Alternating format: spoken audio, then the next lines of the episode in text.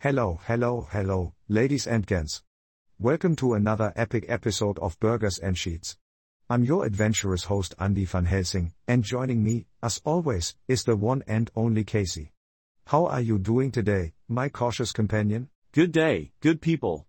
Gather around as we embark on a journey through time and mystery. I'm Casey, the man with the epic beard and a knack for unraveling enigmatic tales. And Andy, might I say, your energy is contagious, my friend. Why, thank you, Casey. What can I say? I've traversed the globe, from Asia to Europe and the Americas, collecting inspiration and stories along the way. Speaking of stories, have you heard the latest buzz about Pharaoh Tutankhamun's tomb? Ah, yes. The infamous curse that befell those who dared disturb the peaceful slumber of the young pharaoh. A tale as thrilling as any adventure we've encountered. Indeed, Casey. Legend has it that a curse was cast upon anyone who entered Tutankhamun's tomb, unleashing misfortune and mayhem upon their lives. But, my ever curious friend, let's dive deeper into the annals of history.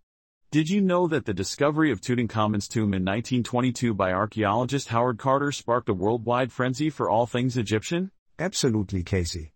It ignited a craze known as Egyptomania, with people adorning themselves in Egyptian inspired jewelry, throwing lavish Egyptian themed parties, and even naming their pets after famous pharaohs. And amidst this whirlwind of fascination, there were whispers of a curse, Andy. A curse so potent that even the most rational minds were gripped with fear. Fascinating, Casey. Tell me more about these supposed misfortunes that plagued the tomb invaders. Well, my friend, it is said that Lord Carnarvon, the financial backer of the excavation, died shortly after the tomb's discovery. And it wasn't just any ordinary death, he succumbed to blood poisoning caused by a mosquito bite. The plot thickens, Casey. But wait, there's more.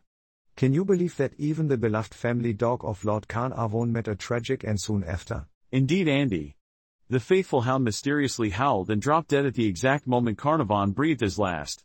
A bizarre coincidence, or something more sinister? Casey, my skeptical friend, teaser stories are both chilling and intriguing. But allow me to share an interesting fact I discovered. The ancient Egyptians believed that death was not the end but merely a new beginning. Ah, the cycle of life and death, Andy.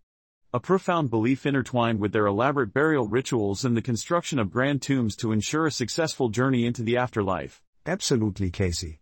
And perhaps, just perhaps, these supposed curses are mere coincidences, the work of an overactive imagination.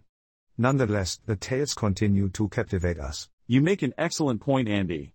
The human mind is a wondrous thing, always finding ways to conjure legends and myths. But let us not forget the incredible historical significance and treasures unearthed within Tutankhamun's tomb. Indeed, Casey. The discovery provided a wealth of knowledge about ancient Egyptian culture, rituals, and the intricate artistry of the time. It's a testament to the ingenuity and brilliance of humankind. And on that note, my fellow adventurers, we bid you farewell. Remember to share and subscribe to Burgers and Sheets on your favorite podcast platforms, whether it's Spotify, Apple Podcasts, or wherever you satisfy your audio cravings. Until we meet again, folks. Stay curious, stay hungry, and may your journeys be filled with tantalizing tales. See you next time on Burgers and Sheets. Goodbye.